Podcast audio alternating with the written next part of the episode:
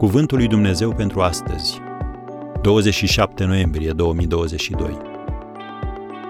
Dumnezeu îți oferă încă o șansă.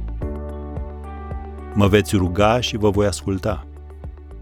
Ieremia 29, versetul 12. Pentru că nu l-au ascultat pe Dumnezeu, iudeii au petrecut aproape 70 de ani ca robi în Babilon.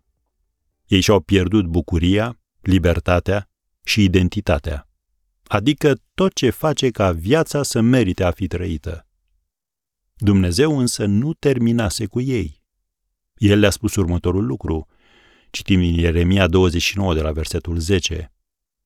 De îndată ce vor trece 70 de ani ai Babilonului, îmi voi aduce aminte de voi și voi împlini față de voi făgăduința mea cea bună, aducându-vă înapoi în locul acesta.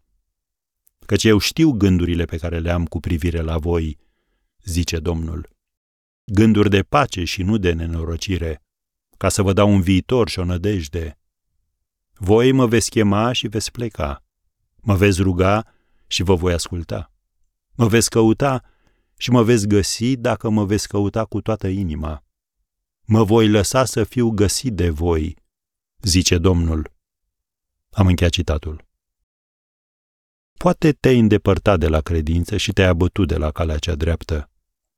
Cred că toți am făcut așa ceva într-un moment sau altul. Însă când citești relatările biblice despre oamenii pe care i-a binecuvântat și i-a folosit Dumnezeu, descoperi că falimentul spiritual nu este un lucru neobișnuit. Deseori face parte din procesul învățării. În realitate, nu există nimic din trecutul sau din prezentul tău de care Dumnezeu să nu se poată folosi. Când venim în lumea aceasta, niciunul dintre noi nu știm exact ce ar trebui să facem cu viețile noastre. Dar asta nu e cel mai grav lucru. Începe chiar acolo unde te găsești în acest moment. Când Dumnezeu te readuce pe cale, El începe prin a-ți dărui un simț al speranței, pentru că numai speranța venită de la Dumnezeu te poate sprijini în vremuri grele. Dacă te întrebi, voi ajunge vreodată acolo unde ar trebui să ajung în viață? Întoarce-te și recitește promisiunea pe care a făcut-o Dumnezeu poporului său. Eu vă dau un viitor și o nădejde. Ieremia 29, versetul 11. Și pentru că este același Dumnezeu care a oferit poporului Israel încă o șansă îți va oferi și ție una, atunci când te întorci la El.